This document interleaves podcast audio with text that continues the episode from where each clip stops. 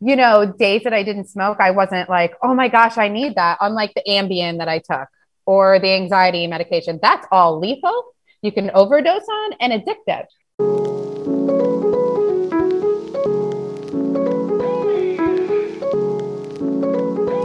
You know, just like physical illness, mental illness can be overcome. We just got to inspire people to believe that. The mental health community and the firearms industry have spent way too much time running parallel to each other without communicating. It's time we change the narrative and destroy the stigma that we both face. Walk the Talk America presents Guns and Mental Health, a podcast for firearms owners, clinicians, and the curious public.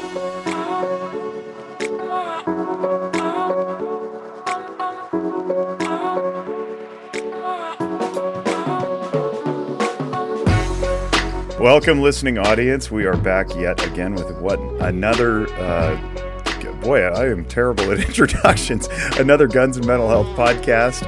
Uh, this is brought to you by Walk the, Walk the Talk America, and, and I can't speak today, so I'm just going to keep going. You know what, Mike? Take over. it is. It is one of those days because, like, my morning, I, I, was I should have late to this. I, I apologize, Kim, uh, but if something can go wrong, so I'm thinking like the three of us are having some bad luck just all around, and I think it's it's got to be me.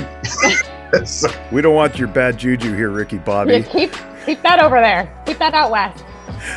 Down south, keep it in Clark County. I don't want to come up here. Anyway, uh, folks, we have with us Kim Petters. Uh, is it Petters or is it Peters? It's Petter. Yeah, showing yeah. showing my shown my ignorance already. We didn't, you know, we, we talk with our guests before we even start recording, and I don't even bother to ask what their names are. uh, man, if it's not a clunky introduction, it's not a WTTA podcast. So, uh, welcome, Kim, all the way from the state of Delaware, up there in the Northeast United States. Introduce yourself to our world. Um, hello. I never know how to introduce myself. So I don't know. I'm a mother of four. I'm a U.S. veteran. I got retired out for PTSD under the Wounded Warrior Program. Um, let's see what else. And I just, I don't know what you would call me, but I make things happen in Delaware, uh, legislatively, all different things. I don't really fit in a box. So, uh, Second Amendment, issues are very big, important to me. Veteran issues are very important to me. Um, I'm starting to dabble in education. I want a hand in that. It's one of the things I have a degree in. Um, and then also for a long time, medical cannabis was a really big issue for me, and quite frankly, still is. Um, but yeah, I don't know. I'm just involved in my community. I just do a lot of fundraising, and I mean, I'm the mom that like helps out in the schools when they're open, and you know, I'm the, the dugout mom that brings the snacks. And I don't know, I'm just a regular person that has an opinion and you, you have heard. You, you have four kids. What are their ages? Their ages. So they are nine, 11, uh, 13, and 15. Yep. Yep. That's wild. I, and I have, you look like you're 23. Yeah, how's that possible? no, and no, actually, I'm about to be 40 um, in two months. Next month, what month are we? Two months. Welcome to the um, club. Yeah. um, but yeah, I don't know. Got four kids. I love them. That's crazy. They're I, all they're all really good kids too. Every single one of them. In fact, when the doorbell rang, my daughter went running down because she knew. She's like, "Oh, mom's doing an interview." That's cool. That's a testament to good parenting. And if you're listening out there, uh, this is the family therapist in me coming out. Um, if you if you ever doubt your parenting skills, uh, because of you know we tend to focus in on some of the bad behaviors sometimes because we always want perfection from our children, which isn't possible, and then we blame ourselves. If you look at their overall behavior, like little things like that, little responsibilities that they take on out of you know kindness and consideration for others, that, that's a reflection of good parenting. So pat yourself on the back, Kim. You've done a you've done a good job.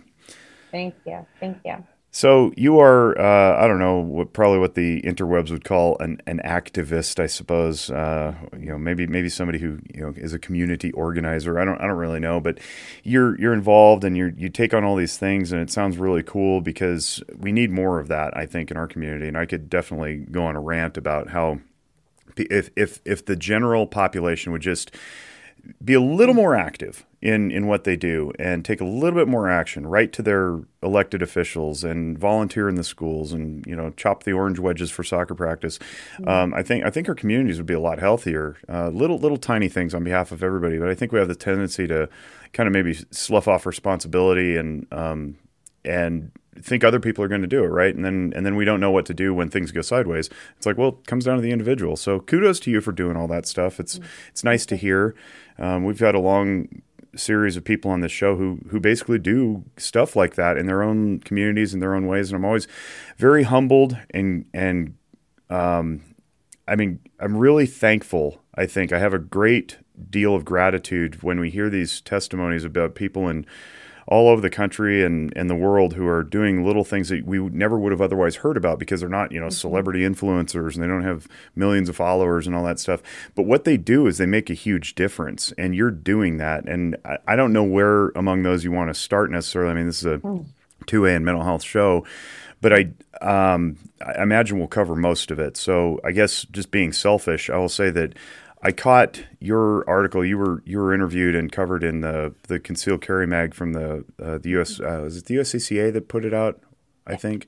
Um, and you were talking about the medical marijuana thing. You have a really powerful testimony to that. So why don't we start there and talk about what this means and the and the decriminalization or legalization, whatever you want to call it, and how it relates to firearms owners.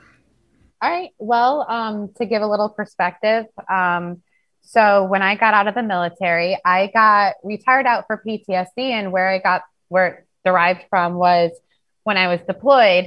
Um, I was at Al Mubarak, and that's where all of the human remains of all of our own fallen come through.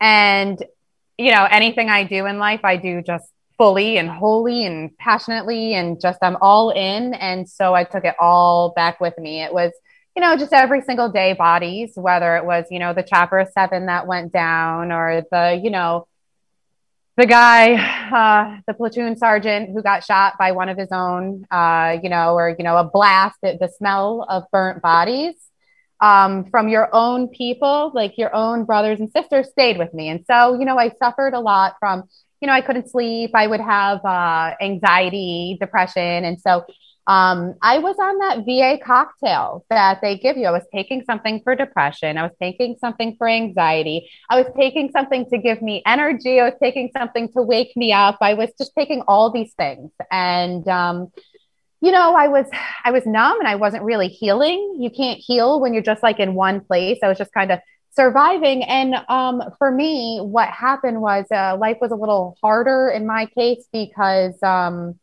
right as I got out of the military, my brother and sister in law passed away. And so I inherited their two children, my youngest. I got them when they were four months old and two years old. And so, you know, I had five kids under five. I just got retired out of the military and I'm like, what are we going to do? And so we sold the house to come back and be closer to family. New Jersey was closer, too expensive. So we went to Delaware. I searched by school systems and crime rates and taxes, and we found Delaware. And, uh, you know, we got here and I was still surviving. I didn't know a soul. I didn't know a single person. Um, PTSD, I don't know how much people know about it, but you isolate. And so for me, I just isolated completely. I didn't even talk to neighbors, anybody um, for years. It was really bad. And then I had heard on the internet, I was desperate and, you know, just doing okay, but not okay enough. And, um, I'd seen a YouTube video of some veterans talking about they used pot, they smoked weed to help them with PTSD. And I was so desperate and I really had nothing to lose. So I called my brother in law and I was like, hey, can you get me some weed? And he's like, sure. And so he did. And I he came here to my house, gave it to me, and I'd saved it for a few days. And I went up in my the closet of, you know, up into the bathroom, you know, because I don't want the kids to smell it. And oh my God, let the neighbors smell it. And I'm like a drug addict and a criminal now, right? And so I'm smoking drugs. And so I was smoking it, blowing it out the window. And I immediately felt better. I had this feeling over me where all these other things I was worried about all of a sudden were gone. And for some reason, it just does something to your brain where you're there and you're focused and you're in the moment. And I was like, wow, that's great. And so I kept smoking. It was my dirty little secret that I was hiding from everybody. And before I knew it, I realized I had not taken the anti anxiety medication in a while. And oh, by the way, I'm sleeping better. And by the way, I don't know who's going to hear this, but if there is anyone out there who is suffering from nightmares, of course, talk to your doctor, talk, get education. I'm not, this is not for everybody, but the single best nightmare medication I've ever taken or used is cannabis. And I suffered severely for years. I took the nightmare medication that they give you, the doctors give you, didn't work, messed with my blood pressure, whatever. Cannabis is the, if someone's seriously suffering, I would look into it. But anyway, so before I knew it, I was off everything. The last thing to go was depression medication, right? And so I'm like, well, I need to make an honest woman out of myself. I'm breaking the law. Let me get a medical marijuana card. And Delaware, they had a medical marijuana program, and PTSD was a qualifying condition because anyone that doesn't know, cannabis is the only medication that you need legislators to approve you to take it, not your doctors. Um, so there's a list that lawmakers decide, and um, and you know, so I saw that there was PTSD, but it had barriers in the way. It had extra requirements, a psychiatrist, of this, of that, and Delaware has a shortage of psychiatrists. I don't, you know, it's just, it made it harder. I couldn't have my regular doctor sign on it. And so, long story short, I, because cannabis literally gave me my life back and allowed me to heal, I decided that I was going to make sure every veteran in my state had access to it too, no matter what it took or how I had to do it. Because, you know, veterans were and still are dropping like flies. They, more veterans die from suicide after the fact than they actually do in combat um, veterans double the national average just an accidental overdose from the amount of pills that they're given. Um, you know, it's it's it's interesting because you know the the Vietnam veterans, they're the generation of alcohol. Three quarters of Vietnam veterans suffer from alcohol abuse, right? Well, the Iraqi freedom and OEF, OIF veterans like myself, my generation, we became the generation of opiates and heroin. And this is the reason why when the wars first kicked off in 2001, the VA wasn't prepared. No one knew like the influx of people that we were going to get back, right? Mm. Because back in the day, Vietnam, most people didn't make it out of the battlefield. They didn't have the same medical staff, right? So we're all coming back. All they did was by 274%, the opiates being prescribed rose. Okay. Wow. So they just threw medications at us. And then what they did was they said, oh, wait, pump the brakes we've created all these opiate addicts and they're having all these problems. So let's let's not prescribe it so much anymore. But then all these veterans then went to the street now they're addicted. And so so that's what happened. And you know cannabis anyone who doesn't know this it's impossible to overdose from. It does not affect your respiratory system. Um, it's non-addictive i wouldn't say it's not habit forming. Anything can be habit you can abuse sex you can abuse the gym you can abuse food you can abuse anything. So it can be abused but you know days that i didn't smoke i wasn't like oh my gosh i need that unlike the ambien that i took or the anxiety medication. That's all lethal.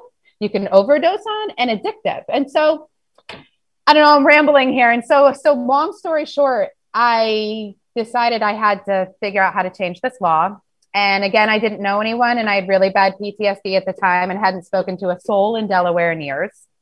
And so I Googled online this uh, marijuana group in Delaware and they were having a meeting at a library. And I'm like, I'm just going to go say hi. And and see what they're doing. And I did. And when I went, because my PTSD was so bad, it was embarrassing when I think about it. My hands were literally trembling. Like I didn't know how to talk to people. It was so bad at the time. I'd been so isolated and just taking care of this family that needed me, my children. And so, um, but long story short, I met someone there by the name of Rich Jester, and he said, I know how to write a bill. But you have to get sponsors and you have to get people to support this. And I'm like, what's a sponsor? What's the difference between a senator and a representative? What does bipartisan mean? Like, and what's a bill? Like, how do I do this? And I figured it out. And I started out by just walking into a VFW and saying, Hi, my name's Kim Petters, and cannabis saved my life, and all veterans need this. And which, by the way, a VFW is the VFW is the most conservative veterans organization there is. Um, but I did that again, handshaking. I did that. Um, and there was a man by the name of Mark Arduino and he stayed silent and he listened to me. And he's the commander at the time. And he said, Okay, I'm going to go home and I'm going to do some research. And he came back to me and he said, Everything you're saying is the truth. and I'm going to introduce you to some people, but you have to keep doing what you're doing. And so I went up and down the state, introducing myself to American Legions, the DAV, the VFW, and it came to the Senate floor. It failed because of Senator Townsend and it died on the Senate floor. And so we rose up in a huge way, and that bill came back within 24 hours and passed unanimously, as it should have the first time around. And then it went over to the House and passed and all this and that. But it was a fight the whole way because you're saying, you know, cannabis and PTSD, and, you know, it, that had never been talked about in Delaware before then. And we just steamrolled the issue. And so, and it passed, and it's the number two most common reason that uh, people in Delaware get a medical marijuana card. And I've heard so many positive things since then. It's been amazing, quite frankly. So that's how I got involved in politics and things. Well, first of all, congratulations for that. That's a huge lift, and um, you you need to take credit for the for the hard work. Um, secondly, you're not rambling. Um, all that that you just laid out. I, I mean, I've been studying this stuff for quite some time now, and I could never really connect the dots as to why we had an opioid epidemic. I knew that pharmaceuticals had their agenda, and I knew that there was a push for this thing, and you know it, it took away pain and all that stuff. But I never really understood the the veteran angle and the way that you laid that out, especially generationally, uh, between the the the war time um, I guess, coping skills from from alcohol of our parents' generation to the opioids of today's generation, it makes a ton of sense. I mean, a ton of sense. So I I learned a great deal just right there in that little soliloquy that you just had. So thank you for that. Um, yeah, Kim, ahead. you see the movie Cherry?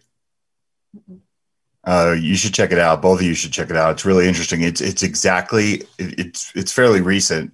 It's so raw, like you know it's not it's not a light movie but it it tackles exactly what you were talking about so i didn't know I'll watch it yeah it's very interesting but sorry to cut you off jake. I just was curious. No it's good. Um, I, I really wasn't going anywhere other than to you know shower effusive praise upon kim for her efforts.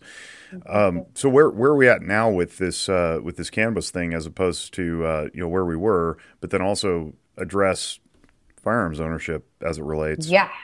Okay so so after we got this bill to pass and everybody's got access and things are great and we raised awareness, now the problem there's a conflict in the law when it comes to cannabis and firearm possession, ownership, and purchasing.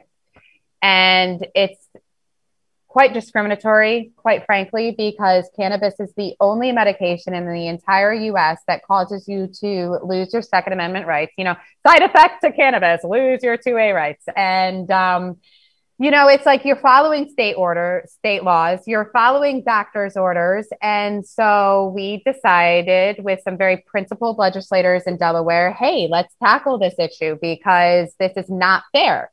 And so we did. Again we had a bill drafted um, senator del polo amazing man. Um, and so we basically it was senate bill 79 and it made it so that unfortunately you couldn't purchase a gun because of the 44 or 73 but but but but but but you could possess and not be charged. And of course it sends a message to the federal government and people are like you know well how could you do that if it's federally illegal? Well the same way i can walk into a dispensary and buy pot because that's still federally illegal but we can in delaware because it's state law says we can right? And so this bill, again, we went around, I went around talking to gun groups. I went up and down to every single gun club there was in Delaware. Once again, you know, you got to, all it takes is being genuine and explaining to people this is situation. Literally, it's not hard. And so I went, to, I started with all the female groups and, um, you know, throughout our state. And so the bill came to the floor huge support. So the Senate floor, it passed unanimously, which is amazing to have a pro 2A bill in such a blue state pass unanimously. And then also to get the Republicans who at the time were a little wishy-washy about pot. But anyway, they it passed. It was wonderful. And then it went out into the House committee where it then passed. Awesome. It was getting ready to go to the House. And then Corona came and shut down Leg Hall. And so the bill has to start all over from scratch. All that hard work. Oh, oh, oh, oh, and like a year in the making. Also, like it wasn't like just that easy. Like we still had to go talk to legislators. Like it was a year and a half in the making. I would like, you know, say, hey, can I my call them up? My name's Kim Petters. Can I come to your district and talk to you? Can I have coffee? Can I have lunch? And they'd say yes, and they would hear me out, and then they all said yes. It was simple because it makes sense. I mean, you want to talk about common sense gun laws? Why? this is common sense. I mean, we're talking about something that's not. A, no one's talking about having a gun and smoking pot at the same time. No one's talking about same. They're not talking about going to the bar and shooting guns at the same time. It's personal responsibility. It's you know why would we discriminate against something that seems to help a lot of people is non-lethal and so you know it just made sense and when you explain it to people it works and so yeah that's that's where we are with uh, that guns and cannabis. And it's terrible because it deters so many people. These laws either force people to not seek help to either to possibly stay on pills because well i'd rather keep my 2a rights and take all these pills that are like destroying the organs within my body. Or um, you know i'm just going to take my chances and break the law. You know so it really puts people very good people these are law abiding citizens they're not doing anything wrong it puts them in very compromising positions or you know you may have to lie on the form when you go to purchase a gun and it's just like it makes no sense. It, it all boils down to because it's still federally legal, because cannabis is still listed as a Schedule One drug, um, uh, which is insane because uh, you know cocaine and methamphetamines and heroin that's not even listed as Schedule One. So you can do those and still keep your guns. You just can't use cannabis and keep your guns. Yeah, it's a huge issue, especially here in Las Vegas. Um, Jake, I'm not sure what it's like in Reno, but uh, if you go down to where all the dispensaries are, there are gun shops that are right across the street or right next to them, right? And um, I had a buddy about a couple months ago. He was going to go purchase a firearm, and he was in there, and there was like a little waiting time. And he actually said to the guy behind the counter, "Hey, I'm just going to walk over to the dispensary real quick." you know, I'll be right back. And the guy behind the counter said, I wish you wouldn't have said that, man. You can't buy a gun from us, you know? And that was just him saying it. He didn't even say he was going to go buy something, you know, he, just said he was killing time. Um, so it is becoming an issue. And uh, just to frame it up for any uh, people that aren't the firearm in the firearms community or understand the firearms community, um, when you go to buy a, a firearm, you have to take a 4473 background check. And on that you know background form it actually says like you know do you partake in drugs? Like something like that i'm paraphrasing. But if you're honest and you're like well yeah i, I smoke you know medical marijuana you're going to check that yes. And then as soon as you hit that yes it's a wrap. Like you, you're denied. Yeah, yeah. you're denied and that's a huge issue especially with what we're understanding and you know uh, figuring out like that this helps people. It's a drug that helps people. As a matter of fact, I'd rather have people around weed with firearms than alcohol and firearms. And mm-hmm. you know, you're not supposed to be around both, but it's just something that I'm glad you're bringing this to light and and fighting for it because it's a huge issue. We're seeing these issues in all these different states, Colorado, where there are, are a lot of firearms owner, ownership. Our state here, Delaware. I mean, this is a this is a big issue. It is a big issue. And, you know, going back to that Form 4473, it's very interesting to me that all anybody cares about on that part is the marijuana part. And I get that that's been put in bold letters. However, it also says on that same line, it says marijuana, comma, you know, controlled substance, stimulant, this and that.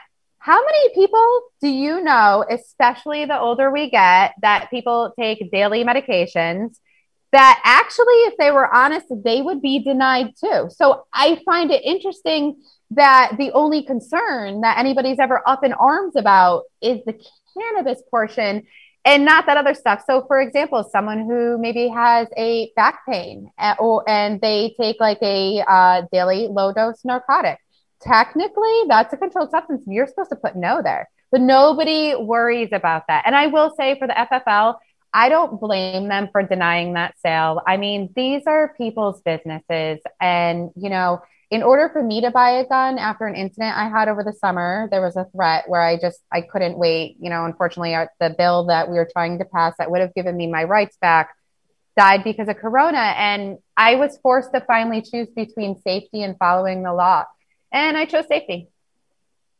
I have guns. I'm getting more guns, lots of them. Do, do you still take your cannabis? I got rid of my card, but yeah, I'll use my cannabis whenever I feel like it. Yeah, it's an interesting juxtaposition because we've got this uh, what what we would call in the psychological realm, uh, and, this phrase comes from Carl Jung, a cultural introject. Uh, so not an interjection where you're jumping into somebody's conversation, but an an introjection, which is an unquestioned belief or assumption, and these things get handed down from family, from culture, from clergy, television, movies, um, until they become so deeply ingrained that we just uh, believe them and we don't bother to question where they came from. And the cultural introject here that's been around since like the 30s when uh, marijuana was uh, banned and, and scheduled up is that it's, you know, weed is bad, right? And and it's like there's there's all these perceived character character deficiencies in people who use it and functional deficiencies and so forth. So what we've got here is um, an ingrained belief system codified on on a piece of paper that you have to check a box with that presumes there's an inherent incapacity that comes with these these things that are listed on the paper. And now we've got all this emerging science and data and information and research that say actually no. And overlapping this to, to your point about do we what do we attest to when we do the attestation? What we're essentially saying when we ignore the prescribed through the doctor you know, quote unquote, um, you know, FDA approved safe medications, is that we're sending the message that you're unsafe if you're not using them, or if you're using them, but you're safe if you are using them. Uh, or sorry, safe if you're not using them. I'm getting my words mixed up. And so the, the message that gets communicated is that not only are you supposedly healthier not taking your medication, which is which couldn't be further from the truth for most people, um, but also you're morally deficient if you're taking them, which is a horrible message to send.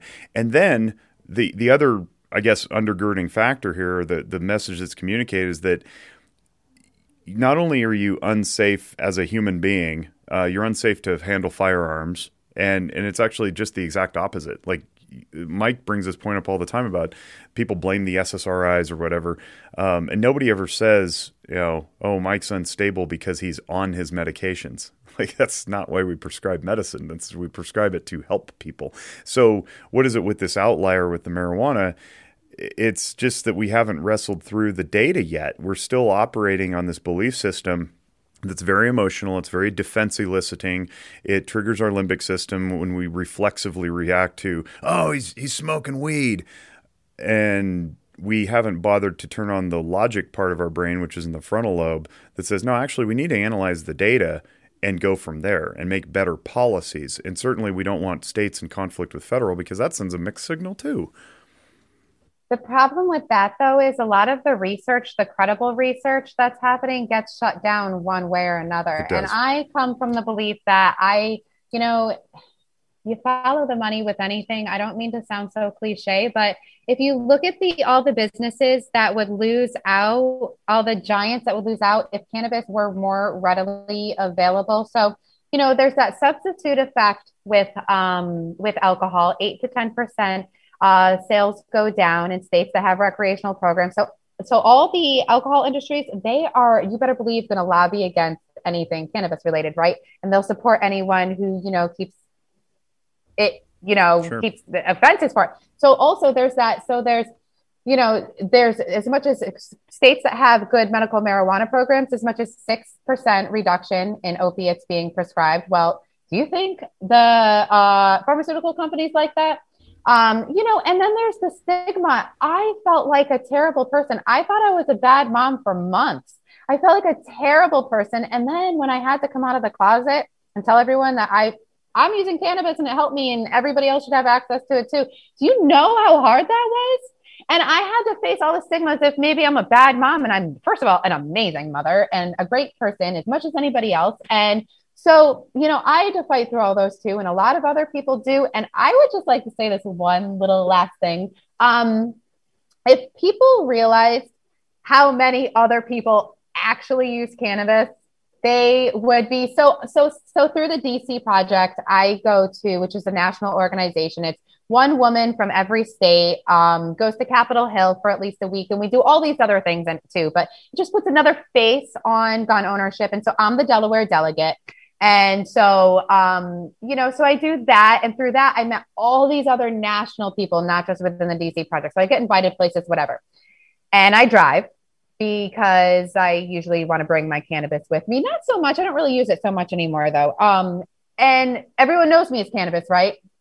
So when we're staying in hotels, because it's like this week long event um, with all these like top 2A advocates in the country, whose door do you think they're knocking on the very first night? Because they know I'm the cannabis girl. They knew I drove, so I probably have it with me. And they flew and they couldn't bring theirs. And nobody knows that they use it too because they're NRA certified, or oh, I'm like the face for this, or or I'm the, you know, I wear this logo on my shirt when I competitive shoot and this and that. They use cannabis too. And it's frustrating because I I of course I help them all. And, you know, before I know it, my hotel balcony is like full of people and we're having a great, somehow turn into a party and we all have to work the next day. So they got to get out, take the cannabis and go or something. But, um, uh, you know, it's just if everybody who used it admitted it and rose up, we wouldn't have this problem. This would not even be an issue, but because so many people stand to lose money, they're going to keep it Schedule One for as long as they can. This conflict is going to be here for God only knows how long. Although I did talk to um, U.S. Senators um, Mooney and Massie, and they actually had a bill that would combat this too, similar to the one I had at the state level but it never went to the House floor because I think it was Nancy Pelosi that wouldn't let it go to the House floor. I don't really remember. I got caught up with other things at the time and I knew it was dead in the water. So so it's an issue. It's an issue and people know about it and a lot of good people are, you know, having to choose between like look at me because I don't have a card anymore. Guess where I buy cannabis from now when I need it if I need it. The street. I mean, technically my friends because I know a million people. But what about the people who don't know that like where do they go? What do they do? Now you're putting them in an unsafe situation and potentially ingesting an unsafe product. Yeah. Because because they don't want to give up their 2a rights. Not yeah. everybody lives in a safe cushy neighborhood. Not everybody uh you know some people no offense guys no offense i don't mean this in a bad way but you have no idea what it's like to be a one a woman or two walk around where more than half the population can physically overpower you if you want I don't know how many times you've had your ass grabbed. Oh, sorry, or been who hooted and hollered at, or been for a jog and someone stopped their car, or been followed out of a store, or. But I can tell you, you ask any woman, and they'll tell you how many times it's happened to them. You know, and so it's just you're going to put women in compromising situations too. It's just the whole thing doesn't make sense. Yeah, it's it's it is very silly when you think about it, and this is uh, I remember doing this exercise with my ex-wife. We we had just moved to Ohio. We were we were living in Ohio, and we moved into this neighborhood. And in Ohio, because we were from back east, right? We're from Jersey. Like you didn't really talk to your neighbors. Like we just kind of nope. moving, right? But in Ohio, it was like this whole community in this cul-de-sac. There's like 15 houses, and just with a dead end. Um, one day we were joking, and this is this is like 15, 20 years ago. And uh, I said, I am the because it's me. My my wife used to smoke weed all the time. But mm-hmm. for me, weed is like, uh, did you ever see the movie Old School? Like when he gets hit with a mm-hmm. tranquilizer dart and he's just like mm-hmm. crazy man, he falls in the pool. That's me. No matter what, uh, every time I would smoke it, I was out. And we're talking deep, deep, deep sleep. So for me, it was just never my thing. But we were making this joke because she she said, You're probably the only person besides the children that live in this neighborhood, you know, that doesn't smoke weed. Yeah. 20 years ago, right? Like every household, they that's something that everybody had in common. And it was it was crazy because you had your professionals like your doctors and lawyers living in there, you had your cops, you know, you just you had every type of person. So it is around us. And it, I always use the analogy of swimming with sharks, right? When you when you're in the Pacific Ocean and you realize how many sharks are swimming around you, you mm-hmm. realize that sharks are not that big a deal right? Or yeah. you know, the, so it, it, it's kind of interesting when you you break it down like that. I, it's you know it. Oh, sorry. Go ahead. I was just going to chime in on the the, the stigmatization of uh, coming out of the closet because I say I share this story regularly, and I'll share it with you. Uh, when I came out of the closet to my own clinical community as a firearms owning clinician who carries, uh, there was uh, the the air was sucked out of the room in most cases when I acknowledged that, and for the same reason, right? P- belief, perception, stigma, misunderstanding, lack of information. And to Mike's point about, I'm glad he made that point about the sharks. Is like, you know how many gun owners there are in the country who don't talk about it. You know how many pot smokers there are in the country who don't talk about it. And what a powerful message it would send if if the if the individuals galvanized as opposed to pointing to the the typical expected organizational voices that are always at the table, right? It's like we represent all these people. What if the people actually stepped up and said, "Oh yeah, I'm the face of that," like you're doing? Um, we had Brooke Cheney on the podcast. You, have you met with her? She's from Connecticut, with the DC project. Yeah, her yeah. sto- her story is really similar with regard to the whole. Like oh, I didn't know what legislating was, and then I stumbled into it, and I became really good She's at it. Connecticut. She is Connecticut. She's with Holly. That's right. She does like the suicidal awareness. Or, Yes. yes, yes, yes, yes. Yeah, she's wonderful. Um, but it was it's it's neat to hear people finding their voice in this stuff, and then you know stepping forward and advocating for others. And and I think there's uh, forgive the phrase, it's almost a contagion effect where it's permission granting to see somebody step forward and and we see it in the and the the actual hashtag Me Too movement where somebody says, "Hey, I was sexually harassed," and then other people are like, "Oh yeah, I can find my voice too." Well, we can do that for things that aren't you know sinister and negative and when we're we're advocating for for things like second amendment rights.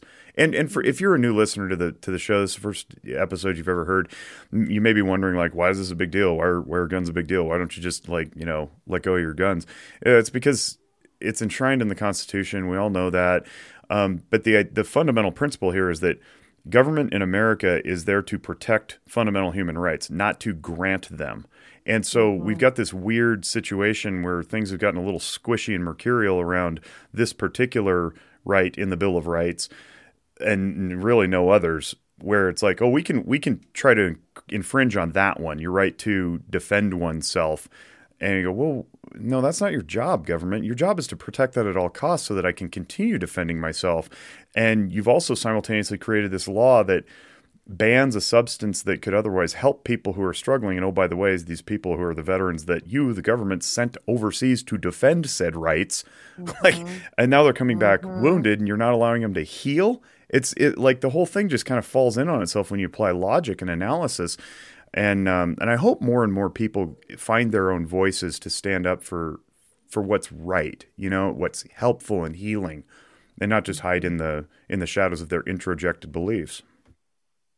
Yeah, that's I it was like a tsunami movement that came over Delaware when the issue came out. I can't even tell you how many people said, "Hey, me too." Like at first people like would tread lightly and I would get, you know, private messages and um but eventually a lot of people came out of the closet. Like even even like back when Leg Hall was open, believe it or not, one of the most like common people that would stop and say, "Oh, hey," because after the bill passed, people who had success with cannabis would come back and say, "Hey, you know, this helps a lot," and this and that, and it was mostly policemen saying how well their spouses were doing, or you know, neighbors. There's this neighbor from the neighborhood over.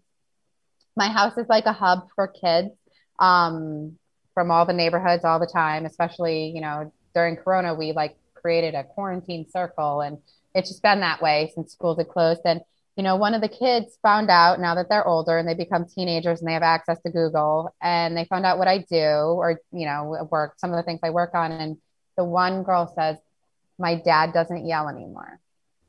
Wow. And I'm like, yeah. And it's like you hear all those stories and you, you know, I've heard from parents who say they they watch their kids come back alive, their adult children. And, you know, that to me makes it worth it. And and when people see someone standing up for something, they say, and depending on how it's done, they say, Hey, I can do that too. So right now, like we have some, I don't want to skip ahead too much, but we have some like crazy stuff happening in Delaware right now and the message is and it's been really we've been in the thick of it like the last week and a half it's been crazy. I'm working like at least 19 20 21 hour days right now.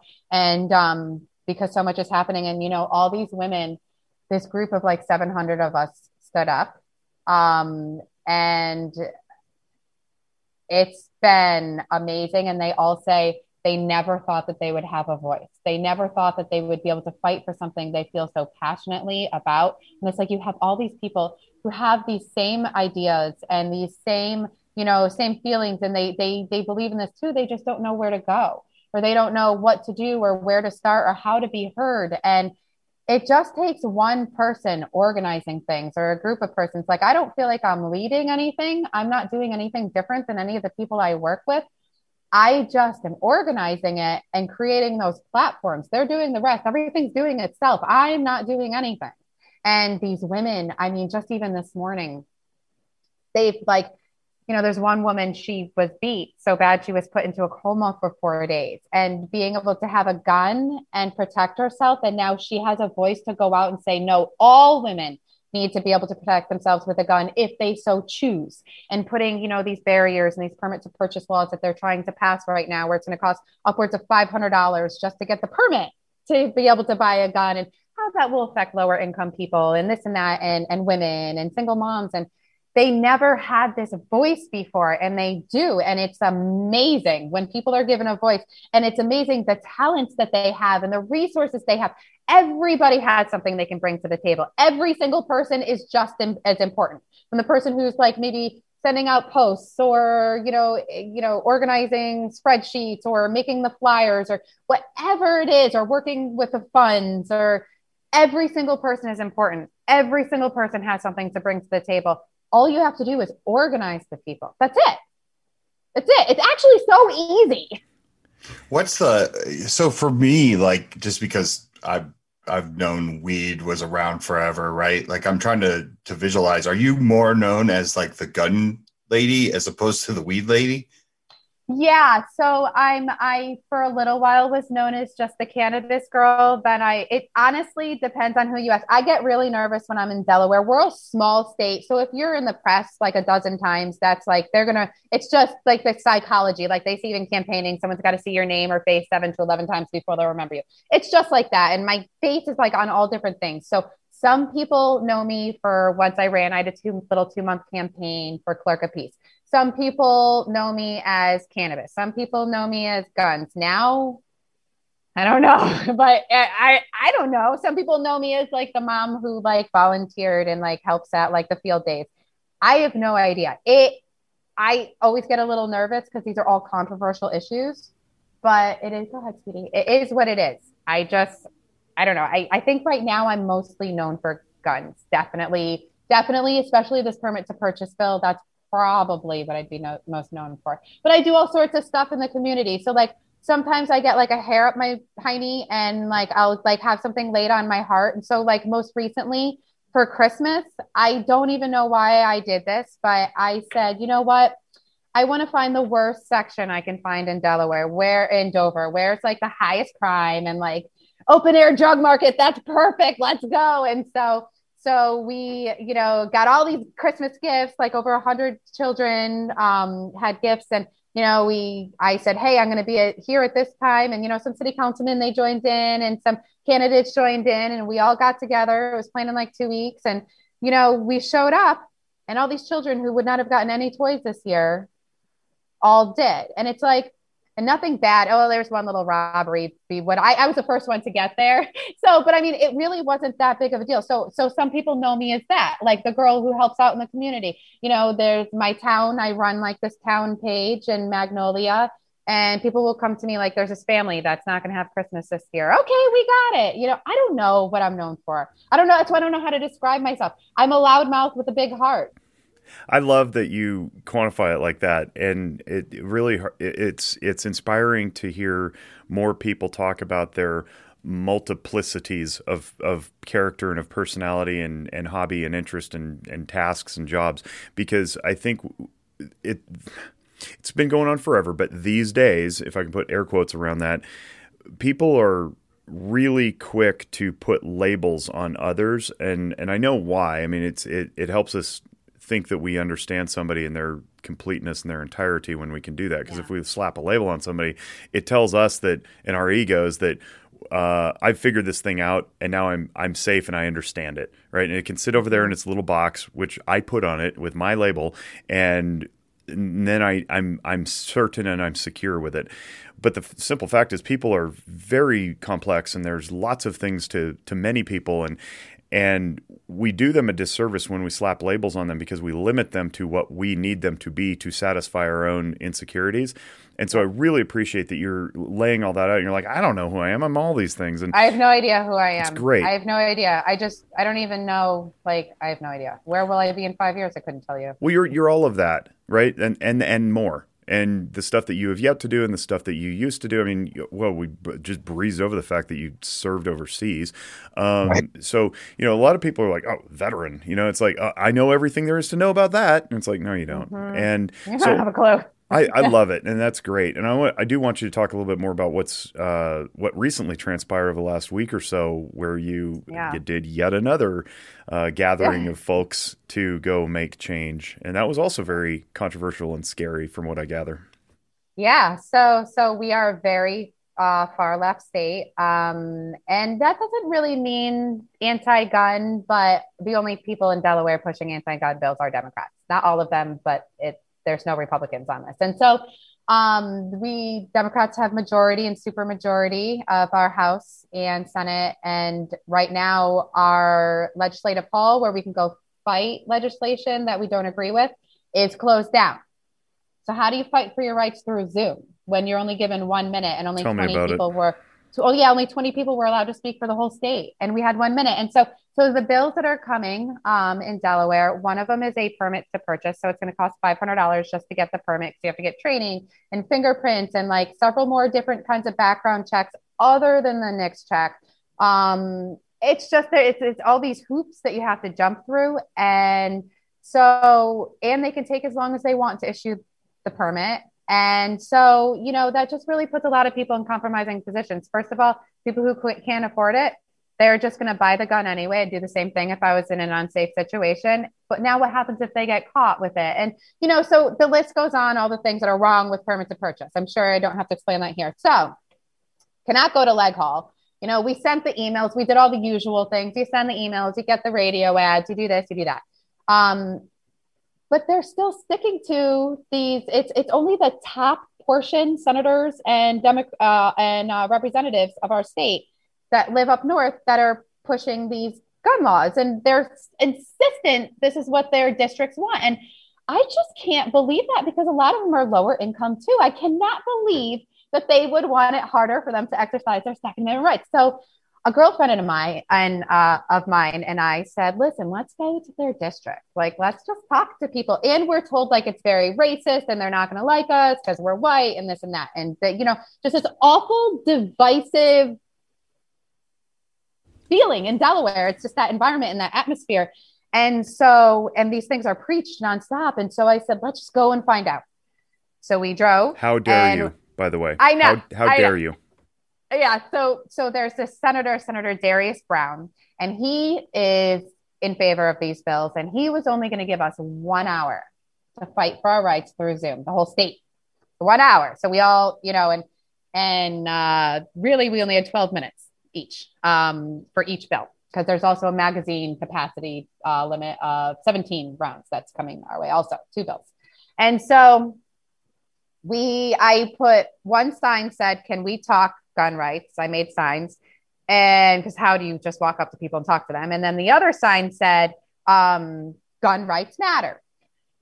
So we parked our car and i said let's go to senator darius brown's district since he's not giving us a voice. And he insists it's what his people in his district want. Let's go find out.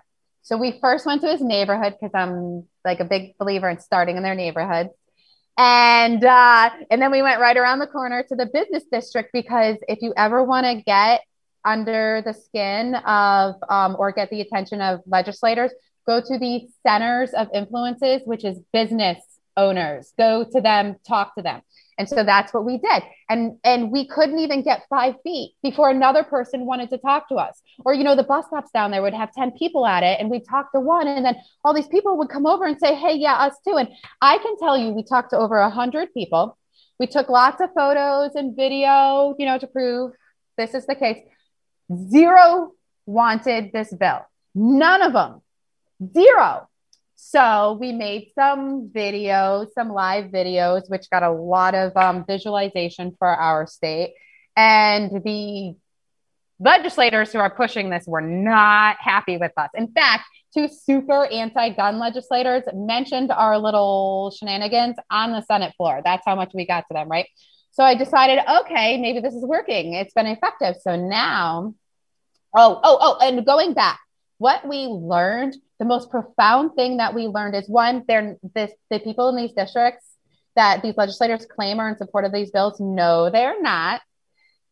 Two, um, actually, race isn't as bad as they're saying because I did not have one black person say, I don't want to talk to you because you're a white woman. In fact, I had, I left that district wondering and thinking how lucky Senator Brown is to have that as his district. Those people, everybody there was awesome.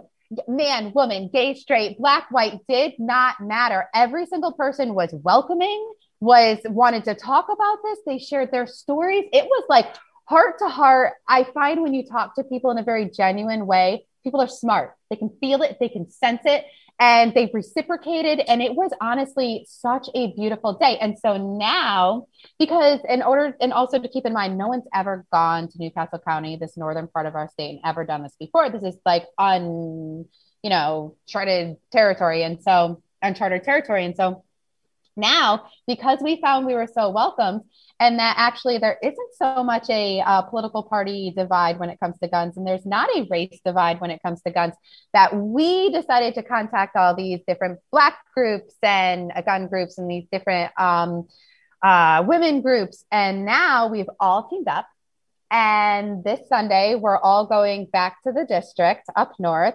and we are going to have a never before women and minority highlighted gun rally. And not only is it a rally, but we have so many shenanigans planned. So, you know, they say the rape whistle can like save you. Well, we've got a hundred whistles. We have a little like spectacle we're going to make out of this. And, you know, of course, you know, with anything, you need people to see what's happening in order to spread the message. So we're going to have lots of photographers and videographers because we may or may not have a, um, flash mob, a victims flash mob that one of the women came up with.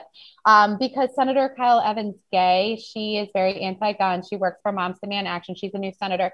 She, on the Senate floor, the same one I'm talking about recently last week, she called women who are in support of gun rights props and pawns, especially victims. And so we have a little message for her. And um, yeah, it's going to be great. And in fact, so many people are coming out for this that the chief of police actually up there, um, he had his lieutenant call me this morning and um, he wants to meet with me directly. I'm going up there tomorrow because it looks like we're going to have a really big showing and there's not going to be like any parking and stuff. So he's going to show me around, show me a few places, and we're going to, you know, they're going to help us with parking. And he, he couldn't say it, but I'm pretty sure they all support us. So, what we found is the narrative that these anti gun legislators from Northern Delaware, the Senator Tizzy Lockmans, the, you know, the Senator Sturgeons, all these representatives and senators, they are actually not representing their districts. They're lying about what their districts want. It's not true. And we're just going to make that known. It's just time. We can't go to leg hall you know, we can't fight through email. We can't fight through a computer screen. We're going to bring the fight to their state, to their districts, and we're going to be peaceful. Oh, oh, oh. And you want to know what else we have planned? This isn't even the best part. I mean, this is going to be great and all. Don't get me wrong. I do not mean to minimize, but because our little stunt was so successful, we've decided now, this time, we're going to, that was just a dry run. This time, we're going to all their districts and we're going up in teams and we're going to have matching shirts and friendly smiles and little name tags and clipboards and we're going to have petitions signed and we're going to get their emails and we are going to this time document way more than we did the first time so you know, you know how just same way the legislators, when the candidates are running for office, they'll door knock or have events and, you know, they get out and talk to the people. Well, so are we. And we're going to let the people, their people who they're supposed to represent, know what they actually do. And we are starting in all of their neighborhoods. And we're going to be very polite. Look, look, that's politics 101. If you want to, you know, you always start in your opponent's uh, neighborhood. And right now, there are our opponents. So that's how I look at them. And I just, you know, I'm not there to badmouth them. I'm simply just there to expose their own views and the laws that they vote for, and just make sure the people in the district know that they were they're being legislated into criminals and not allowed to defend themselves. Your energy is really remarkable. It's it's awesome. I, I love hearing. You know what else I love hearing is you're using colloquialisms like stunt and shenanigans and dry run, and it's not it's not this overly pretentious, highly professional, polished thing. It's like no, this is literally the people literally taking to the literal streets. Uh, yes. Because that is who hires the, for all for lack of a better term, hires these people to go act on their behalf. And when they're being duplicitous, the, the, the representatives, I mean, they need to know that. Mm-hmm. Now, you know, it would be nice if change came from this because I think that happens not just in those districts, but all across the country with all sorts of issues and matters where lobby groups have bigger influence than the people who reside in those districts. Um, it's really encouraging to hear that the roots of a constitutional republic are still alive, and maybe they just need a little water sprinkled on them to grow a little bit more. It's it's really cool. It's mm-hmm. inspiring, honestly. I'm really excited about this. I'm also excited that minorities are going to have center stage and that women are going to have center stage because that's actually who these laws affect the most. And so I feel like they should be given a voice and not just one of 12 lucky people that got one minute to defend their rights. So the same senator that wouldn't give us a voice because he was the chair of the committee and wouldn't allow us more time, we, thanks to him, are now going to his district and our voices will be heard further and wider. Good for you. Yeah, good for you, for sure.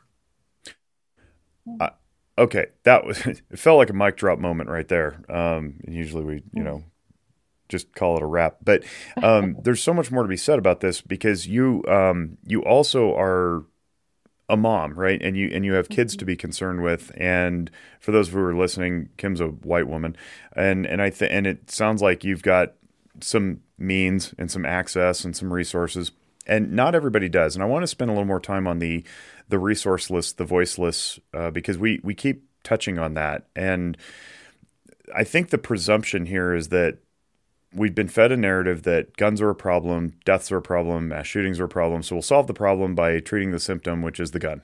And mm-hmm. and that's not true. And we don't do anything to to address root cause. Uh, such as what uh, Laura and, and Ed were talking about with the Liberal Gun Club, they're all about root cause mitigation, and so am I as a therapist. I don't, I'm not interested in symptom treatment because you end up playing therapeutic whack a mole, and the person mm-hmm. stays in treatment in perpetuity. We want to solve problems, right? So, talk a little bit about how the underpowered of our society get to carry their voice forward and how they can can become empowered through what you're doing and and we can tackle some of these root cause issues that lead to things like suicide like treatment aversion um, mm. or even needing treatment in the first place and and how this all kind of feathers together in what it is that you're doing Ah, well, suicide, geez, I'm not really sure. Um, so the thing with suicide is the person, if someone's truly suicidal, it's the person that needs to be quarantined, if you will. If you take their gun away from them, they still have access to the pills in their house. They still have access to, I mean, you could swallow cleaning chemicals. Um, you know, maybe they have access to their neighbor's house because they feed their cat while they're on vacation. And oh, by the way, they know that's where their guns are. And so I feel like that mental health as a whole needs to be directly that that is where it needs to be tackled and not only that when you talk about you know we need to stop these gun crimes so suicide is like a large portion of these deaths by guns right that's because that they they lump them all in together so suicide's one, that's mental health. And people need to be given the tools, especially now in Corona. The amount of people who are suffering or the amount of people that had already had issues that are now heightened because they've either lost their resources mm-hmm. or I know for for veterans, the number one killer, in my opinion, is isolation. Mm-hmm. We isolated people people were lose people have lost their jobs they have less income. These are stressors that compile things that lead to suicide. So people need to talk about it people need to know. So for example with veterans in our state what we do we have like where people can call and we have like a like a network, an underground network, because veterans will get, I think it's called gold alerts put on them if they go off the rails. We go and find them and we pick them up and we talk to them because really what you what they need when you're going through a hard time, you've got to reach out to someone. You have to reach out to someone you trust. That alone would stop suicide, a good portion of suicide. Sometimes people just need a voice of reason. They need someone to listen, or they need to be shown, okay, you know what? You do need help, and we can get you through this. And here are the resources. What they don't need is to be stigmatized. What they don't need is is threat of losing their firearms rights. So for veterans, if you go to the VA and you tell them that you're feeling suicidal or you're in any way a threat to yourself or someone else, what they do is they create a file and they send that file to the FBI that marks you a person prohibited in NICS. And so so when that person goes to buy a gun, they're disqualified. And a lot of veterans are afraid to reach out and say that they're having a hard time. Because of that, I feel like the approach is wrong. And you know, earlier you heard me talking about, you know, 70% of Delawareans who commit these gun crimes are already person prohibited or they, you know, um, you know, or have already committed gun crimes in the past. Why are they being let out? But what I've noticed is a good portion of them are young. A lot of them are they're person prohibited because they're underage. And so what I feel like is not even um, you know, the again, taking away the gun isn't going to work, and neither is necessarily throwing someone in jail. What, how is that helping anything? Because what I sometimes that's required, but why aren't we looking at the real issue? Why aren't we looking at why does that kid feel the need that they need that to have a gun?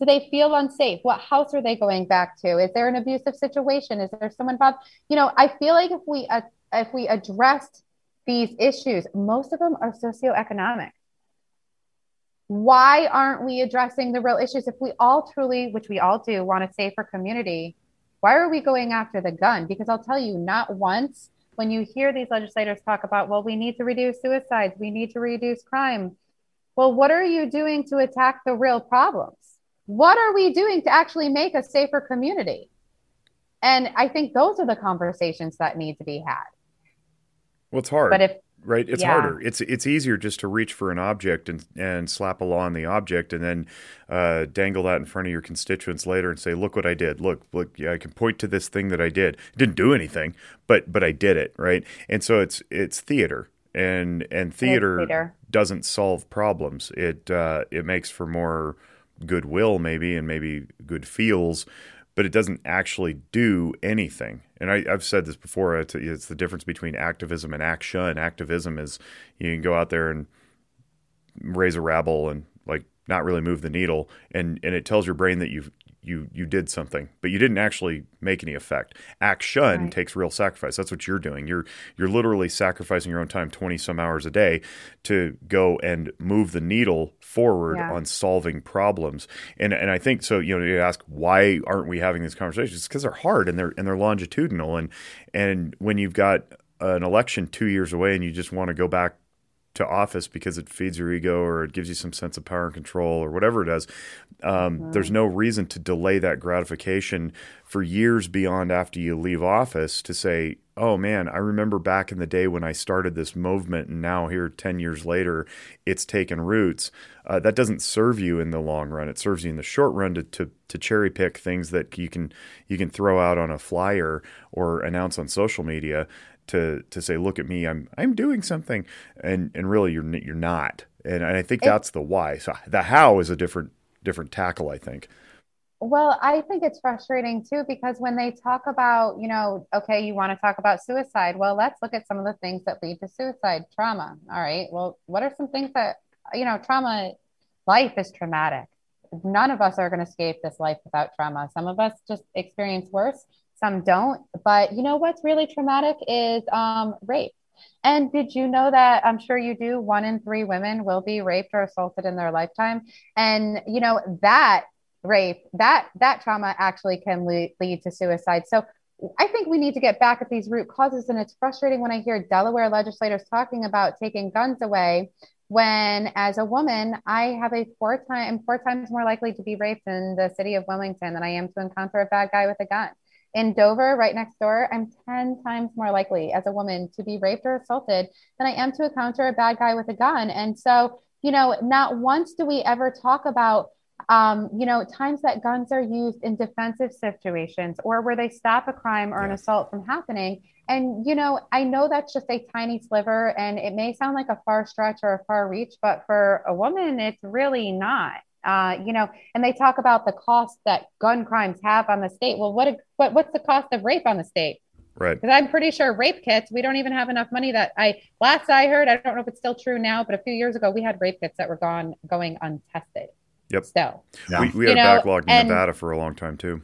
Yeah. Yeah. And it's interesting because I just met with our attorney general's team um, a couple weeks ago because she came out with her legislative priorities. The top two were gun control. One, she wants to ban all assault weapons, and the other is permits purchase.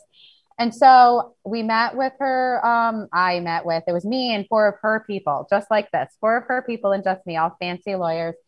And it was interesting because I asked them, you know, first, where, what sources do you do you use to base your policies and laws on? And it's all, you know, completely biased statistics. It would be like me sending them stuff from the NRA. Like, let's use something that's like actual, like concrete information. But that's nor neither there nor there, uh, neither there nor here. I asked also, can you define an assault weapon?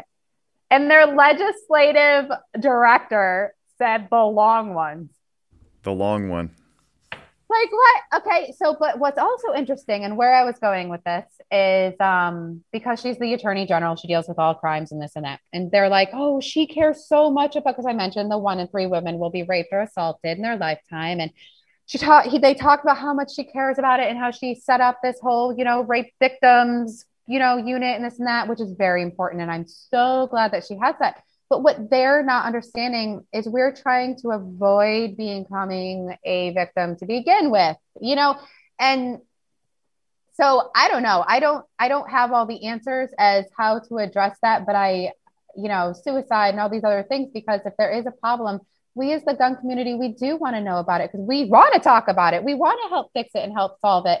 Um, but it's difficult to do when the other side of guns is not willing to. And they're just going to stick to what they want to stick to and it's just frustrating. The whole thing's frustrating. It's yeah. it, it, it's go ahead mike. No i was just going to say it's it's really mind-blowing uh, that we could take these little things as you know in society and and make them massive issues right? And then ignore different issues. Like think about this. Like ar-15s like there are politicians out there that want you to go through psych evals. There are politicians that want you to just go through psych evals for guns, right? Regular handguns, right? They want you to do all these things, fill out all these forms, take all these classes, get all this training, but you're allowed to make a human. Yeah. None of that. Like, boom. Like, you're allowed to go and make as many humans as you want, put them out there, mm-hmm. not even necessarily provide for them. You could just totally yeah. turn your back on them. Mm-hmm. And nobody says a word about how crazy that is. Yeah. It's wild. It's mind blowing. I, yeah. you know, to, to, your point, I'm really glad that you you rolled because I've always heard one and four, one and four, one and four, and you said one and three, and the and I realized the difference is rape or assault. And assault it takes a oh, lot yeah. of forms, right? And so that the ass grabbing that you mentioned earlier is traumatizing, and it's also completely yeah. unacceptable, and that is a, a form of attack upon another human being without permission and that leaves them reeling and wounded. And you, you, you compound that a few dozen or more times over a, a, span, high school, college, lifetime, whatever it is, and you end up with a you can end up with a pretty dysfunctional person who's you know skittish and standoffish and avoids vulnerability and intimacy and relationships fail and then they don't know how to parent and and and all sorts of things. Like this this whole ripple effect occurs because of that. And there is no way to legislate that right? It's like it's like legislating away racism. You the way Can you I... fix that is conversations. It's personal accountability. It's individual efforts. It's not it's not some blanket policy that changes the hearts of humans. And we we know this, and yet we continue. It's like rinse, wash, repeat on the same ineffective attempts to to change things. I, I still go back to it's slow hanging fruit, right? It's easy just to write a piece of legislation that's not going to do anything, um, and yet communicates the message to uneducated constituents that it did something. And, and not to mention the warped statistics that we pull out or the or the biased research that gets trotted out for for the theater and the and the dog and pony show. So I, th- I think what you what you're doing what we're trying to do with this organization mm-hmm. is get more information into the hands of, of people which of course is dangerous when you're talking about people who want to manipulate information for their own sake.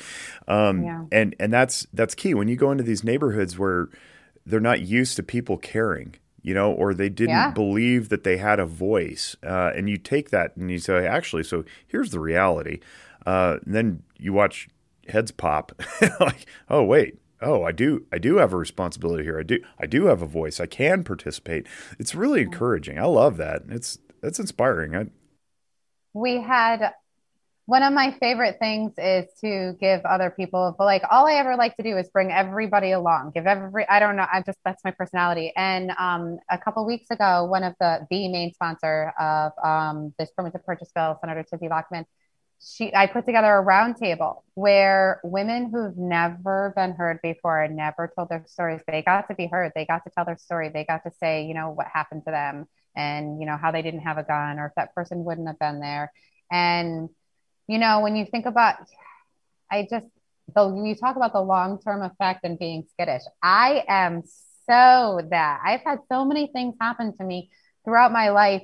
You know, just even like how you said, well, you know, if you're just assaulted and you weren't actually raped. So two years ago, I was in Dover and I had my mom mobile and I have a hard time parallel parking it. And so I parked at a firehouse, you know, fire police, you think it's safe.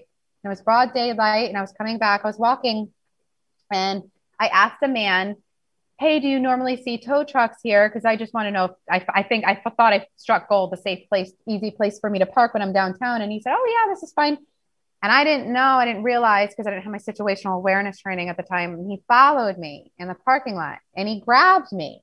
And I think to this day he was going to take me back into the house he came out of. And so what I did was I didn't I wasn't a gun owner, gun owner at the time because I just wasn't. And I went, get back. And I went like that and I swung him away and I created distance. And then he like looked at me and I looked at him and now we were like facing each other and he laughed in my face. Like, how, what was I going to do to wow. stop him? And the only thing that saved me there ha- just happened to be by the grace of God, a police officer came up on a, on a bicycle and was in the parking lot. That's the only thing that saved me. So I have to tell you, I I do sometimes feel skittish, and I don't like telling these stories because then people will be like, "Oh, you're just the girl that always complains," but that's not true. Do you know? Just a couple days ago, I had someone message me on Facebook. This happens a lot. The private messages are terrible sometimes, and I got a private message from this man saying what he would like to do to me sexually, and then later, a few hours later, my phone rang, my private cell phone number. It was the same man claiming to be someone else. He was claiming to be someone that I was deployed with. And I knew he was lying because he said he met me in the Helmand province and I was never anywhere near the Helmand province. But what scared me is I said, Where did you meet? When did I meet you? And he knew the month and date that I deployed. So that scared me. And he said, Well, I'm coming over the bridge. I'm going to come see you. No, you're not. So I blocked him. But before I blocked him, I went and looked at his uh, Facebook page. He was videotaping himself driving over the bridge. Wow. So you better believe, you better believe I was upstairs. I went and got my guns ready. I locked the door, brought my kids in the house because I don't know. Listen, I'm not, I don't know why. I think, I don't know if it's all women. I don't know if it's some women. I don't know. But like, I attract attention every single place I go. Everywhere I go, it is going to happen no matter what I do. And that puts a target on your back. And not everyone is mentally stable. And some people think that they can do whatever they want to you. And I've been pretty lucky in my whole life, but I've had a lot of close calls. And so I, so when you talk about like, like if people are skittish, yeah. Or what about the person who, and it's not just women, what about the person who lives in like an unsafe neighborhood and their whole life they've like either had to like be afraid of getting robbed or beaten up or whatever it is? Yes that changes a person. But I'll tell you what, I am not scared when I have my gun because I know I actually have a fighting chance.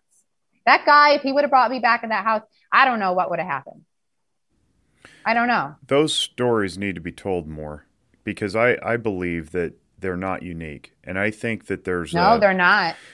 I've had enough conversations now, you know, being 40 year old white male, played sports his whole life, looks like a linebacker, you know, like I I know my privilege.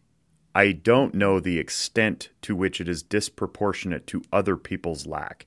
And we so don't I've, say how bad it is. Women no, don't say how bad it is. I just you want you to know that.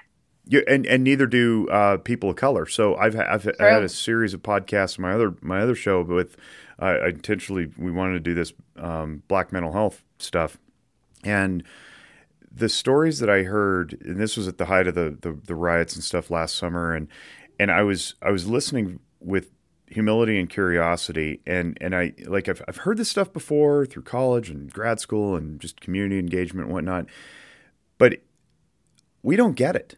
Like Mike and I, like we we think we do, but we don't. And I think what I don't get the most is how pervasive it is to the point that it just becomes routine for most people who are suffering the the judgment, the abuse, the racism, the sexism, the bigotry, the misogyny. It's just like, yep, that's life. And and my God, it it should not be that way. Like we need to raise our kids better. That's not legislative. we need we need no. we need solid homes. We need responsible parents. We need accountable judicial systems. Um, we need to, good men like you standing up to it when you see it, or if a woman tells you stand up for them. Well, and, and if you see like a guy in the workplace that's like bothering a girl or makes a stupid comment, I promise you, if they said that in front of you, you don't know what it's like when you're not there. Stick up for that girl. Well, and that's yeah. just it. I don't know. You know, I, I don't hear it, and I and I feel horrible because the culture has become such that you just don't know who to trust anymore, and you don't know who you're going to get invalidated by, and it's and it's and it sucks. Like it just it just yeah, sometimes you sometimes you like I, I guess it's there are certain things that people are going to try to do in front of you, and whether or not you know it's how you react to them, right? So like you fill out your friends. I mean, I'm surrounded by a bunch of guys that I'd be shocked if I heard an accusation that they went out of pocket, right? But that's from years and years of being like, I can't be around this clown. I'm gonna hang out with this dude, right? Right? He's a better person. And I was raised by a single mom, so like cat calling and stuff like that is completely inappropriate. It's something that I've always yeah called people out on in in every situation, right? Like, um, but you know, it, you'd be surprised, Jake. You probably just maneuver differently. Uh, you know, you probably get turned off by people that talk like that, and you're right. just like, that's not somebody I'm going to be friends with. That's right. I have to interrupt. I have to interrupt and say because I don't want to forget to say it. Also, if you're good men, which I assume both of you are, and you both seem like it, people aren't going to act the th- that way in front of you, right. they're smart. They know not to act that way in front of good people because they know that they'll be held accountable. They don't, people will act accordingly depending on who else is around. So you guys don't really know. And no girl, usually girls don't like to say it because you don't want to be labeled as the girl that, like, first of all, if the person you're saying something on says you're a liar, now it's your word against theirs, and they never believe the girl usually. And then the girl gets labeled as, oh, well, she might be a problem, and I don't want to be around her because she might accuse me of something too if she accused that guy. And that is not true. That is so not true. The amount of girls who do that are so few and far between. I only met one and or two, and it was in my early 20s and a teenager. Promise you, women don't want that attention. Yeah, the the uh, it's all true, right? I've, I've, I've ended up having to break up with friends because of their inappropriate behaviors and and so forth. And it's been quite a while since that's ever happened. But I, I it just sounds a little bit to me like the snitches get stitches thing. So I'm not going to tell anybody. And and when I work with okay. children who have that mentality, I have to use something extreme like if somebody broke into your home and stole your TV and you know took it away and you knew who it was, what would you do? And they'd be like, I'd call the police. I'm like, okay. Yeah. So when somebody violates you on the playground because they're bullying you and throwing dirt in your face, what do you do? Well, I don't want to get snitch. I don't want to be a snitch. I'm like, wrong answer. You you tell because you hold them accountable, and that's and you know we don't. Same thing with reporting on you know suspected child abuse. We don't report to punish. We report to protect and and you're not protecting yeah. anybody else if you keep that silent. And I guess I could, you know, if I could just reach into the hearts of people who are suffering, I would say, report it, talk, tell people. You know, come forward. Uh, there are people who will support you in this in this endeavor, and and if you end up being falsely accused, that sucks. And just know that it's few and far between. You know. You know what I found that like helped me? So sometimes I've been in positions where like I go to a meeting and I will say like 98% of the time it's fine. So it hasn't like stopped me from doing anything, but I'll go to a meeting where the person had other ideas. They were not there to like collaborate. Mm. They were, you know, and so what I do is I always tell other women in my network, and also what I've started doing is like trusted men that I work with because I work with like, like a ton of amazing men from all different realms and parts of my life. And I tell them what's going on, and they've really had their eyes opened. They're like, I had no idea. Or you tell them the person because Delaware is so small. I'm like, yeah, I don't want to meet with that person. They said that we were going to do this thing, but then when I went, all they talked about was lunch and like, let's get together next time. And this one guy pull up my. I was in a meeting. We were supposed to talk about collaborating on some um, black and white guns things, and um, he pulled up my Facebook page in the meeting and started like going through all my pictures, saying, "Oh, you look pretty in this one. Oh, I like this one. Oh, I'm gonna like." And I'm like, the hell are we doing right now? And so I went back and like I told the people, sometimes you just gotta tell people and really it opens up the eyes to women if you tell trusted men. It opens up their eyes and they can be more aware and they want to know for sake of their wives and their daughters, you know, because no one would want their daughter treated this way. And it's, you know, it's not that bad, but all I we got way off off rails, but women truly do putting barriers in place of protection is not okay. And, you know, barriers like it's going to cost $500 or you have to do this or you have to do that, or now you have to do this required training, which also is going to cost this amount of money. You know, that's one thing I have actually a group that I um, just set up with two friends called the Women's Defense Coalition.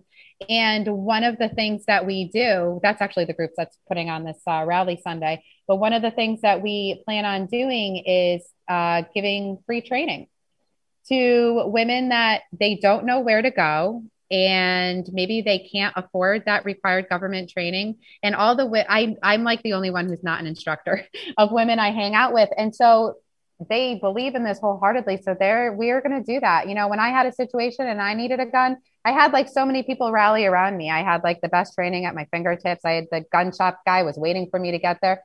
Not everyone has that. And everybody is just as important. And so, yeah, that's one thing I'm excited about, especially women. It's such a just different feeling. When I thought that guy was coming, that guy was going to come over the bridge, I didn't know I went and got my guns and I practiced a little dry fire and I felt confident and I was ready. We have our cameras. I let a neighbor know. I called a trusted friend. I did everything I was supposed to do. Um, but we have to talk about it more. That's what's happening. And by the way, that one in three and one in four, Jake, that's just the ones that get reported. That are reported. That's exactly it. Yep, that's exactly yeah. it. And tying that to gun situations, and I know, like I'll say this, and a bunch of people will go, "You never show your gun unless you use it," but I, I know a couple times I have family members that worked in interesting jobs and they were approached by people in parking lots. Um, what, you know, just to give it some context, uh, one of my uncles used to deliver drugs for to hospitals, mm-hmm. and and one time a person came out had a knife, and you know, my uncle did kind of one of those things where he's like, I don't really want a problem, and just showed that he had a gun in his waistband, and the dude ran off. Now, my uncle's not going to call Fox News or CNN and try to tell them that just happened, right? Like, you know, as gun owners, we kind of just move along and just like, oh, thank God, or, you know, thank God that de escalated. And it was just mm. because the person knew I was armed, or, you know,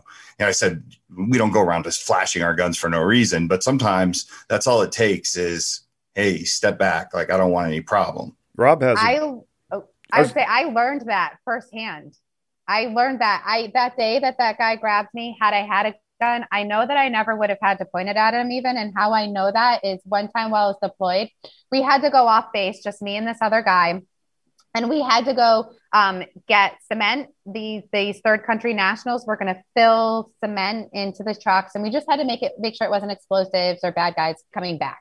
It was cement, in fact, in the trucks. So when we got there, so we drove for miles and miles and miles, like there was nothing for like literally in the desert. There was literally nothing. I'm like, what is out here? Where are we going? Is this like a setup? Like, am I to die, die today? And um, so we finally get to this outdoor factory, right? And it's a cold morning. The desert actually gets cold. And um, my partner said he had to go relieve himself. He had to go pee.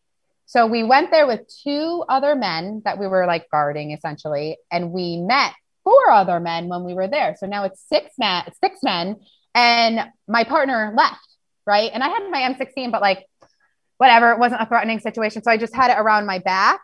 And as soon as my partner left, they literally like circled around me in a hexagon formation. And they were all, I swear to God, my mind will never forget this at the same pace. They were literally closing out on me. And I was like, uh uh I don't know what this is because I can't speak their language, right? They don't speak mine. So I pulled my gun around my M16 and I just got in ready position and I got out of it and I lined them all up. Never pointed my gun at any of them. They don't even know it was never even taken off state. So they don't need to know that. And I learned that day. So what your, I think you said it was your uncle or someone. I mm-hmm. learned that day the power of making it known that you have a firearm and you don't want to use it, but you will if you have to you don't even have to point it at the person to eliminate the threat or control the situation. Yeah, I think we get confused with these brandishing laws. It's like you're not allowed to brandish, and and you shouldn't. Um, no. But Rob Rob Pincus has a video where he demonstrates like you know somebody's coming at you, just lift your shirt if you're concealed carrying appendix carry. He goes back off, you know, and like you know get out of my get out of my space or whatever. Mm-hmm. And he goes that's responsible gun usage. I didn't have to draw it. I just lifted my shirt and I was like, that's brilliant. And and really like if somebody's gonna like come at you with a brandishing complaint to the police, you're gonna come at them with the the defense of like, yeah, the dude had a knife. like, what do you want me to do? Like, just pretend I don't have it?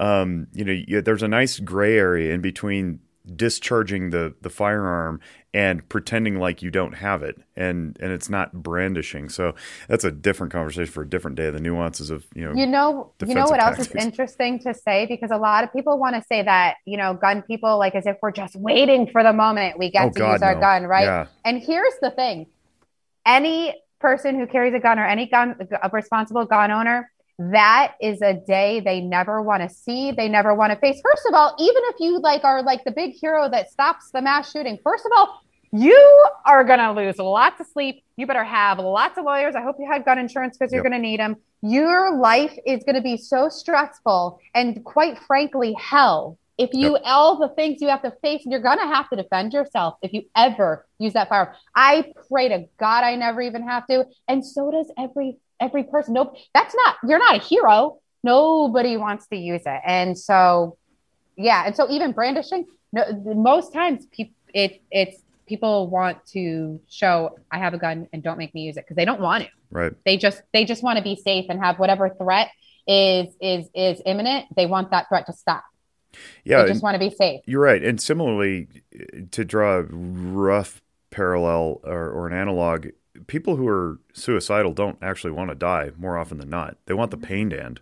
And I think we forget that sometimes too. And you only hear this in really in like suicide intervention or prevention trainings is like they they don't want to die most people don't want to die. Most people want to live, and it's it's a vast, overwhelming number. Um, even so far as like ni- uh, people who survive suicide attempts, ninety percent of them go on to die by some other cause, not suicide. Mm. So you know, people just want the pain to end, and similarly, we just want the threat to go away. I just want to live my life. You know, part mm. of mm-hmm. that is situational awareness. Part of that is don't don't go places you shouldn't go. And something else Pincus mm. says right is if there's a place you wouldn't go unless you had a gun, you shouldn't go there with a gun and I mm-hmm. think that's very sage and it's very savvy. Um, mm-hmm. We uh, man, there's so much I want to cover, but uh, we're pushing an hour and a half now, and I, I really appreciate the time. Um, is there anything that we need to cover before we let you go? Oh gosh, well, I don't know. Yes, I don't know.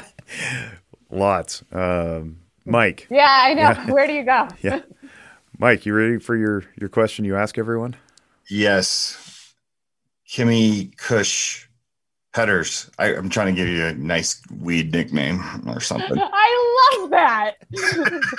I don't want them calling you like the weed lady. It's Kimmy Kush. Like when you go.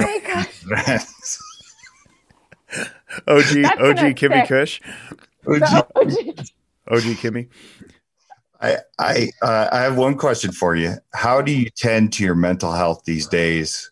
And obviously, you know we talked a lot about it. We've touched yeah. mental health but how do you how, what things do you do to to to center you and how do you tend to your mental health? So i am actually right now going through something very serious and personal and um, life altering and it's very hard for me.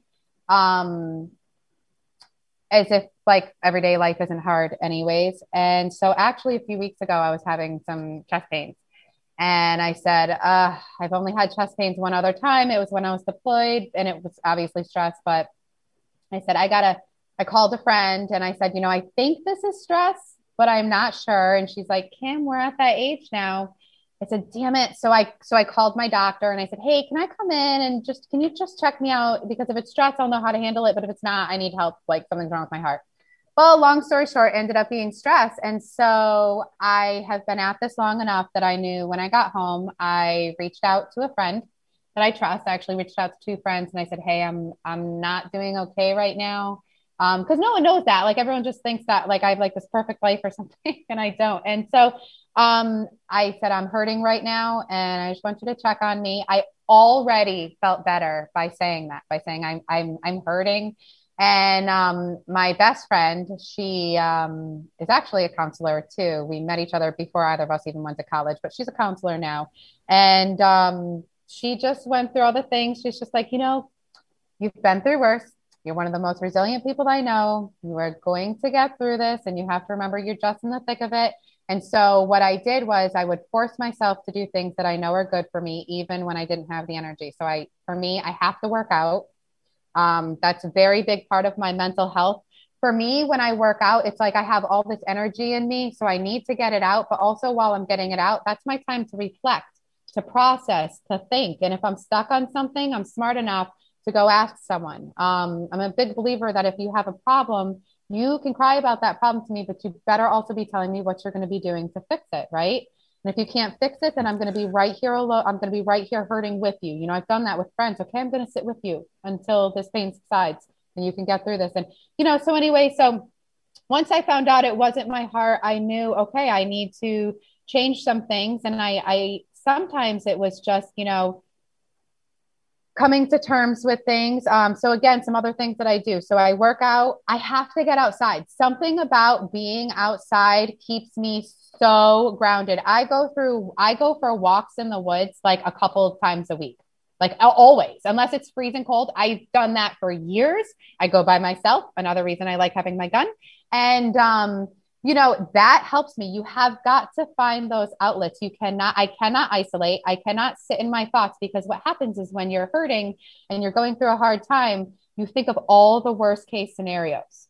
And so you do need a voice of reason. So you have to find that voice of reason. If you don't have that voice of reason it is your responsibility to go find someone. If you have to find friends if you have to join an organization if you have to call a doctor if you have to ch- call a church leader whatever you have to do, just in the same way as guns were our own first responder in life, you're the only one who can truly save yourself. And you just have to, you know, and, and, and here's another thing anyone who's struggling for, from PTSD, I want to say this. There was a time where if someone told me, Kim, you're not always going to hurt this way, I would not have believed them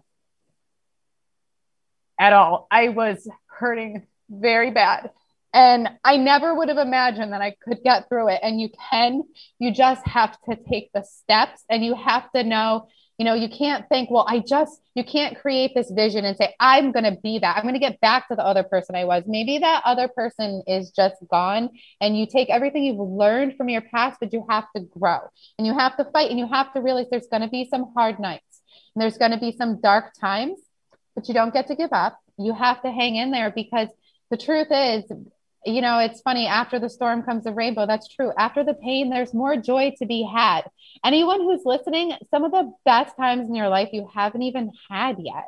You know, oh, another thing that ha- helps me too is I always need something to look forward to. I always need something to be excited about. So even if it's like a weekend trip with friends, look, you don't need money for these things. You can go camping, you can go buy worms and go fishing. You can, there's a million things that you can do but you to always have something to look forward to. So days that like suck and like, oh, I can't wait till I get camping. You know, you have got to have things in place that keep yourself chugging along because no one is going to come save you.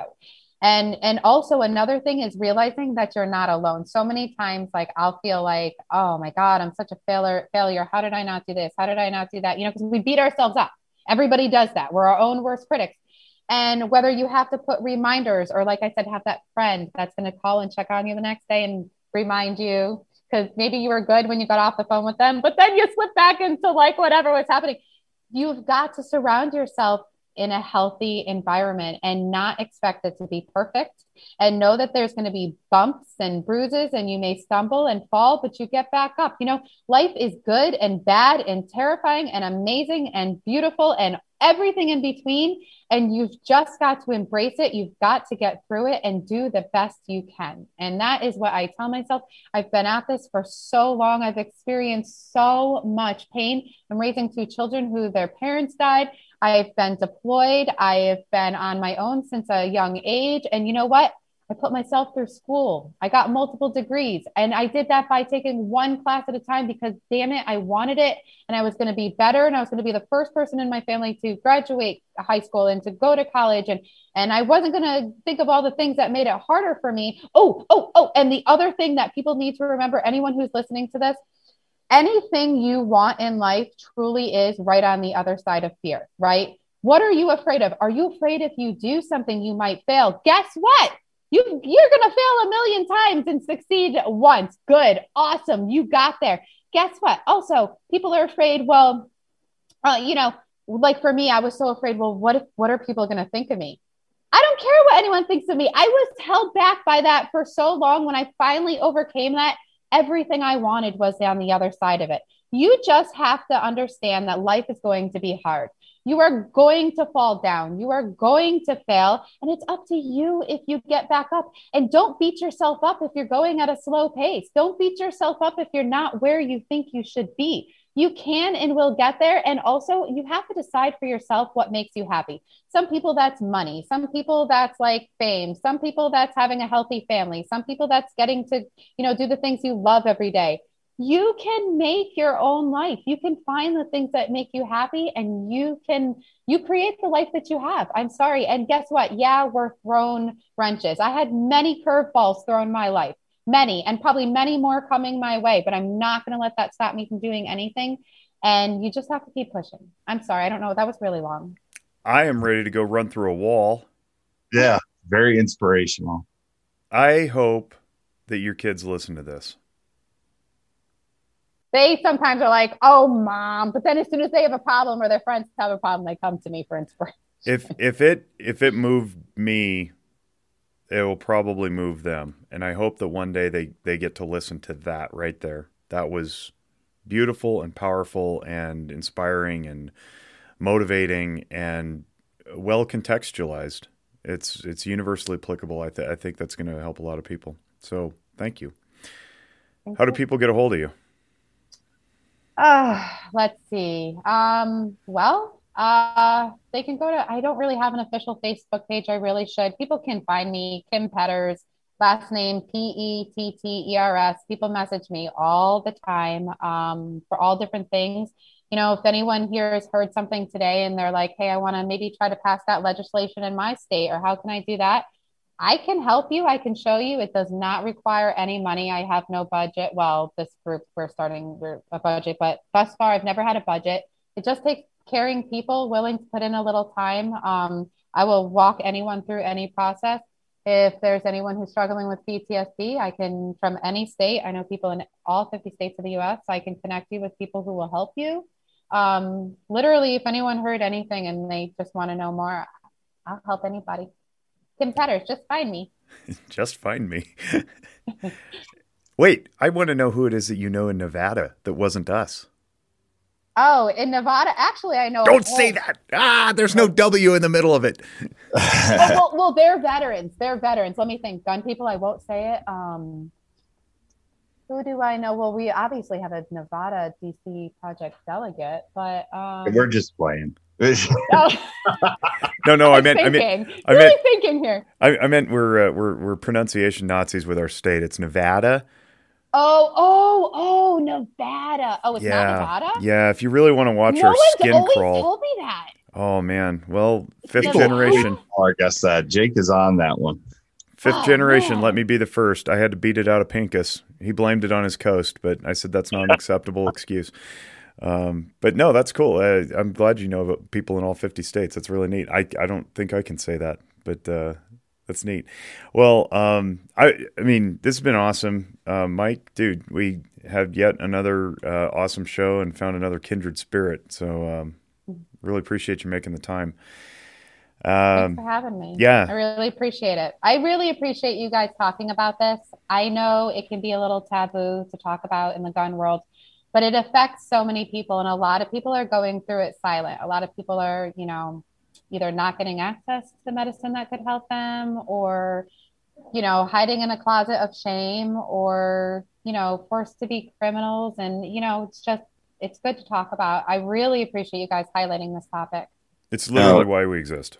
Yeah, and thank you. And also too, I would I just want to put it out there, and this this would go for anybody on the DC project because I'm a big fan of of the work that's put in. But if there's any way we could ever help you, right? Like we have found solutions, alternatives to legislation and bills, things like that, mm-hmm. to get people the help they need when they are in crisis without fear of consequence or restriction, right? And and we're developing these things. So if there's any way we could ever step in, if you need just to write something for you or appear or anything like that, you know, please feel free to use this as a resource because I think some of the stuff that we're doing at Walk the Talk America, I know it's my baby, um, and everybody talks highly of their baby unless there's something wrong. Uh, you know, it, it's something that I think when people hear about it, it, it gives them a completely different perspective of the 2A community because it's like, hey, we're not only defending you know our rights and our freedom and our family but we're also doing something about what we all know is a problem and that's the common ground we meet is saving lives. Like, that's where we we get along no matter who you are. Whether you're the most anti-gun person on the planet like we want to save lives so. That's right. Yep. You guys are awesome. Oh thanks. You are too well, on behalf of Armscor, our uh, show's title sponsor, and on behalf of Zephyr Wellness, which I represent, and I guess we'd be considered a sponsor because I'm putting my time into this, and on behalf of the entire Walk the Talk America family and all of our guests, including Kimmy Kush, uh, we thank you for listening. We invite you to share this around. Give us a rating and review wherever you listen to podcasts because that helps spread the word. And like I say frequently, this doesn't do any good locked up in our heads. So please make sure it gets into somebody else's head so that they can also heal and live a happy life. Thank you. We love you. We'll see you next time. Bye bye. But what they're not understanding is we're trying to avoid becoming a victim to begin with